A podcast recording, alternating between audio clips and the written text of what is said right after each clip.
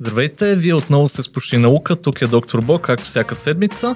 И този път сме си подбрали една тема, която лично ме много ме вълнува. Това са неочакваните открития. Знаете, в науката, когато човек търси нещо, понякога открива нещо съвсем друго. И моята история до някъде също е такава. Преди няколко години отидох в Оксфорд, където трябваше да работя по един проект за получаване на амоняк. Защо? Ще обясним някой друг път. Въпросът е, че амоняк така и не получихме, но получихме много водород. Аз събирах багажа да се връщам към България, но за съжаление имах студентка, която вече трябваше да пише дипломна работа и беше написала амоняк заглавието.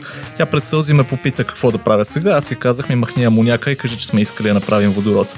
Тя сега прави докторантура по тая тема и публикува идеална статия по темата. С мен, както всеки път, тук е Ирина Карбанова, която ще сподели пък своите истории за любимите и неочаквани открития.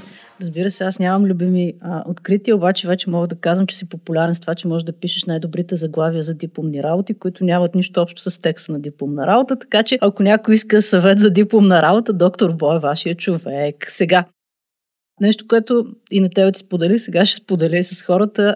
Аз дълго време не пиех Кока-Кола, обаче откакто се запознах с теб, отново се върнах към Кока-Колата, защото сме почти наука. Аз пия почти кола, т.е. кола зиро.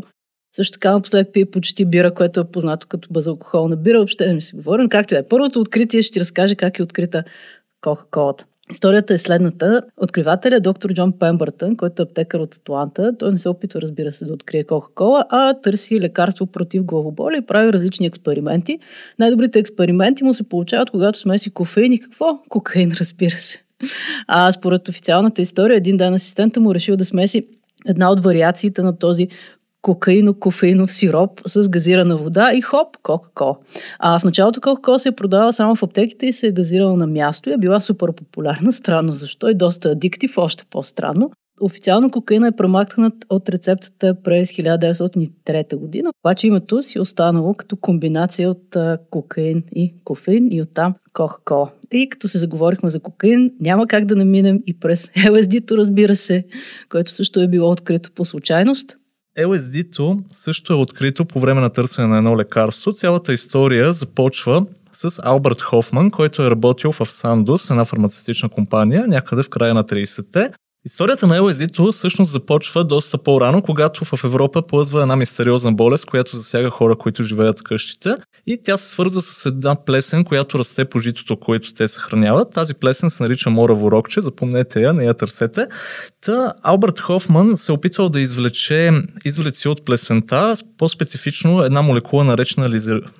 лизергиева киселина, която са искали да използват като лекарство, като аналептик. Опитите му били много неуспешни, за няколко години съвсем забравил за тази молекула и през 43-та решил да пробва наново, обаче докато работил с нея си нацапал пръстите, тя преминала през кожата му и няколко часа по-късно, когато се прибрал вкъщи, започнал да вижда невероятни цветове, да чува цвета, да вижда звуците и изпаднал в един калейдоскопски ефект, който му станал много интересен.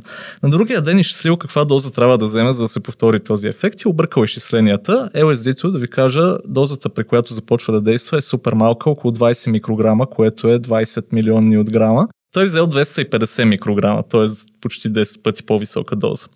И с това започва най-забележителната история в историята на химията и наркотиците. Това е така наречения Bicycle Day. Хофман се качил на колелото си, тръгнал към вкъщи и пътуването му било незабравимо. Когато се прибрал вкъщи, видял, че мебелите му се опитват да го нападнат и да го убият, изпаднал в паника и на другия ден нищо не помнил, но съседа му казал, че се опитвал да го успокои и Хофман му казал, дай ми малко мляко, което значи, че въпреки, че е бил под въздействието на LSD-то, все още е помнил, че млякото до някъде има някакви детоксикиращи действия. И така тръгва историята на LSD, което днес е добре познато. Това, което разбрах от тази история са две неща. Първото е, че ние наскоро си говорихме в един друг епизод за откритието на Спартама. Абе ти учени, що не си мият ръцете? Нали, да започне от там Спартама, било му сладко, чудесно, нали, да си мият ръцете, макар че от друга страна, ако учените не си мият ръцете, сигурно нямаше. Нямаше да имаме половината откритие. Нямаше да имаме Аспартам и LSD. Другото нещо, се сетих сега Beatles, не знам дали знаеш, имаш, имат една песен Lucy in the Sky of Diamonds, която BBC се забранявали, защото съкръщението е било LSD, те смятали, че това е пропаганда. Но Bicycle Day ми звучи доста по-добре. Още един парти наркотик, за който ще си говорим. Само, че там историята е малко по-различна. Отново, това, което се случва е в Обединеното кралство.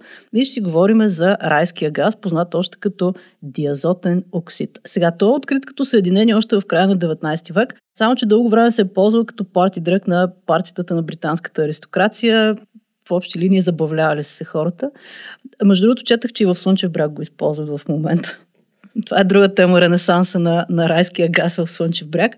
Та, на едно парти присъствал един заболекар, който се казва Хорас Уелс – един от другите гости малко прекалил с райския газ и тръгнал залитайки в неизвестна посока и си порязал кръка, само че въобще не разбрал, че си е нарязал кръка, напротив, продължил бодро да се забавлява и хора, с който не бил чак толкова зле явно, си взел бележка и доста скоро демонстрирал райския газ като опойка при вадене на зъби. Бележитата дата е 11 декември 1844 деня, в който света се е лишил от още една забава и тя е преминала в заболекарските кабинети. Още едно откритие като стана дума за забава, отиваме при доктор Бо. И разбира се, Виаграта. Супер. Доктор Бо първо ще добави още малко за райския газ. Да, чувал съм за парти балоните в Слънчев бряг. А ние химиците използваме райския газ, като правим една много готина демонстрация по химия, която се казва лаещо куче, но това е история за друг път. Въпросът е, че най-лесният начин да си го набавим за тая реакция вкъщи, това е като си купим флаконче с такава бита сметана за декориране на торти, тъй като в нея райския газ се използва като пропелант. Но да минем към Виаграта. Виаграта пак е едно откритие, което е свързано с неуспешна разработка на лекарство. Историята започва с Pfizer някъде през 90-те години. Те се опитвали да разработят лекарство за третиране на високо кръвно и по-специално едно състояние наречено ангина пекторис. Разработили си лекарството и по време на клиничните изпитвания видяли, че то няма ефект върху кръвното, но пък много от пациентите получавали ерекции. И за това през 1998 година получили разрешение от FDA, за да използват Виаграта за третиране на еректилна дисфункция. Обаче, освен за това, Виаграта има едно друго много интересно приложение, което било открито почти веднага след като била излязла на пазара. През 1999 година един британски учен, разбира се пак става дума за британци, който се нарича Джуди Зигел Ицкович, публикува статия в British Medical Journal, където доказва, че Виаграта може да се използва за изправяне и на повяхнали цветя.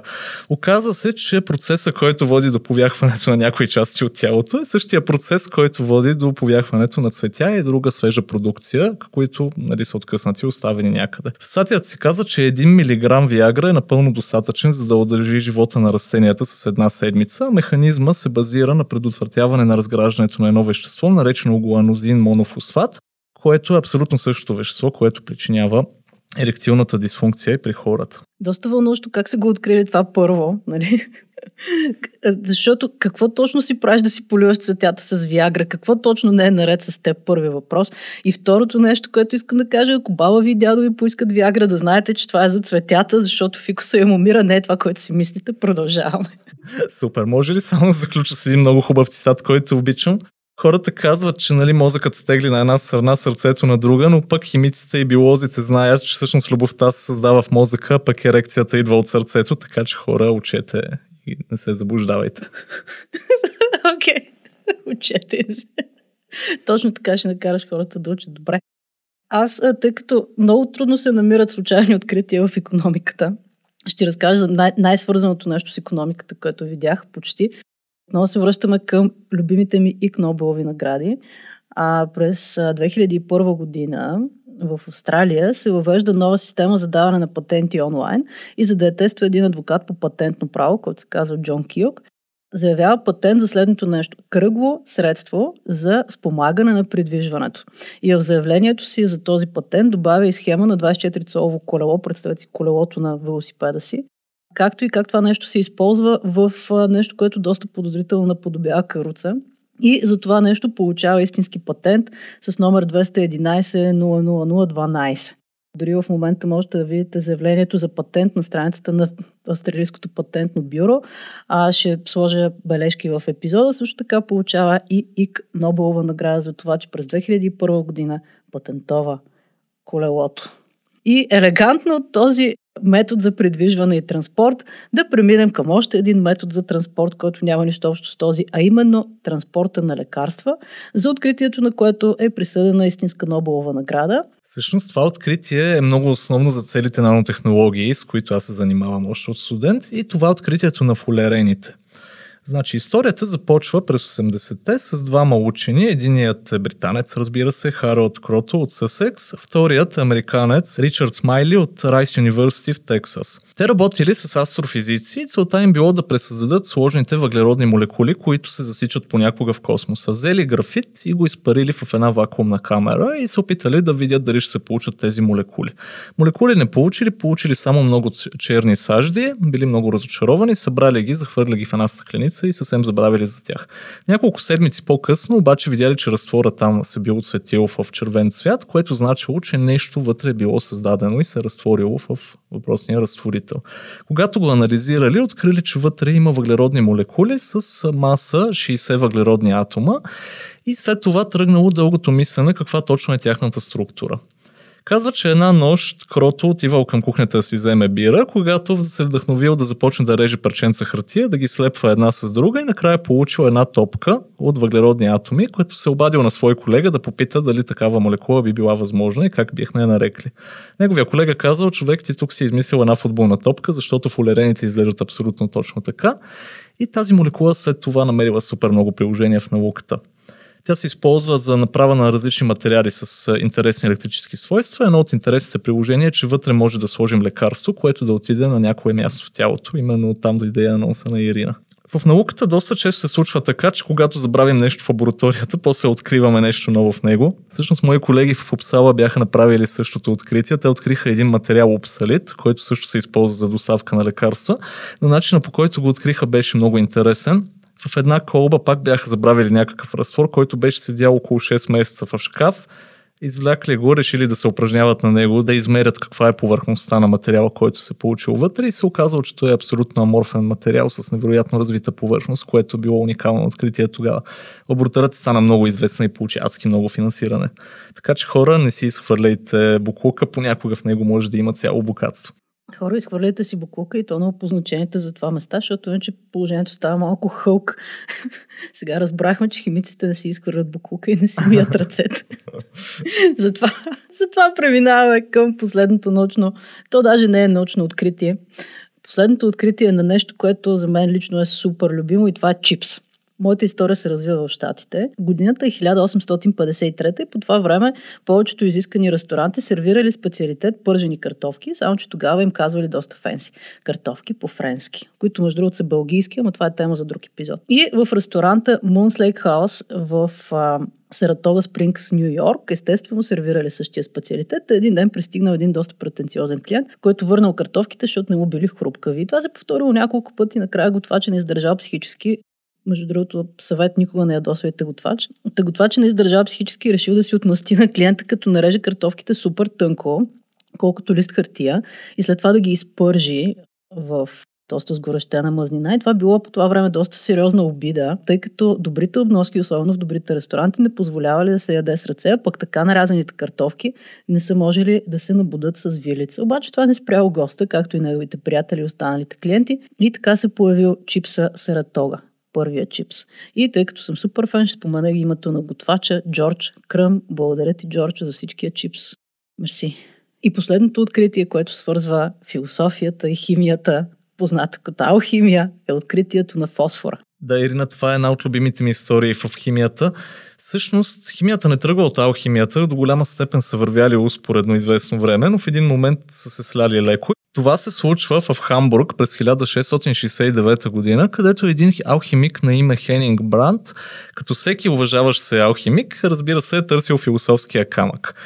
И понеже са вярвали, че златото е жълто на цвят, урината също е жълта на цвят, съответно би трябвало да има някаква връзка, той е взел някакви безумни количества урина и е решил да ги дестилира. Основните процеси в алхимията, поне два от тях, това са путрификацията и дестилацията. Като путрификация значи да оставим нещо да гние. Тахенинг оставил урината да погние известно време на двора си, твърди, че дори вътре трябвало да се развият черви и след това решил да я дестилира, като дестилирал около 1100 литра урина, събрани от близките градски туалети туалетни. Така и не открил философския камък, очакването му било да остане някаква отайка, която когато и тя се дестилира, да се превърне в злато. Това не се е случило, но пък забелязал, че в кобата започнало да се излъчва някаква бледа светлина. Материала, който е открил, той нарекал фосфорус мирабилис или чудотворния носител на светлина и известно време обикалял Европа, за да показва с откритието си на различни хора. Малко по-късно в Англия се запознава с Робърт Бойл, който е истински химик и Робърт осъзнава, че всъщност това не е никакъв фосфорус мирабилис, а просто един нов химичен елемент, който бил наименован с почти същото име и днес го наричаме фосфор. Всъщност това бил един от първите новооткрити елементи, които не са били познати от древността и след това химията като цяло се е сляла напълно с алхимия. После ще ми обясняваш, че уринотерапията няма научно обоснование. Ето, ето. и с това, с това последно откритие правим кратка пауза и отиваме към любимата ми рубрика Какво четох в интернет. Вие вече си знаете, че трябва да се абонирате за подкаста и да разкажете за роднини и приятели, но ще използвам тази пауза, за да ви кажа нещо друго. Преди няколко епизода в ИК награди попитахме всички вас как се казва число, което има 34 знака преди десетичната запета. И разбира се, получихме отговор изненадващо откъде брат ми. Значи, брат ми се казва Любен Кърванов и той е 8 клас в математическата гимназия в Стара Загора. Естествено, че знае как се казва числото и сега ще ви кажа. А числото, за което си говорихме е това е обменния курс на един зимбабвийски долар срещу един американски долар. 2 децилиона, 621 нанолиона, 984 октилиона, 228 септилиона, 675 сектилиона, 650 квадрилиона, 147 квадралиона, 435 трилиона, 579 милиарда, 309 милиона, 894 228. Значи, е това е число. А от мен получава стикери на подкаста, а доктор Боши му подари какво? Един ексикатор, в който да си сложи бомбоните и да черпи своите съученици. Айде, честито имаш да черпиш, Любча. Продължаваме с епизода. И като се заговорихме за Стара Загора, какво чето в интернет, преди известно време общинските съветници в Стара Загора са възложили изграждането на монумент, който да пише Стара Загора център на Вселената. И четах следния възторжен коментар, който взимам от сайта fakti.bg и то разбира се е на професор Стефанов, който е УЛОК. Няма какво друго да е. Така какво казва той? С този монумент ще извикаме извънземните да се появят официално. Няма само по планината да ходят, както се казва, полето ражда тиквите, планините хората. Няма само в Родопите и Странджа да се появяват извънземните, ще дойдат и в града. Добре, че няма да изберат София. То си има защо. Нашата България с помощта на извънземните ще спаси света, ще видите. Хората тръгваме към добро и се променяме от Стара Загора и Хасково, който също се обяви като град на Богородица.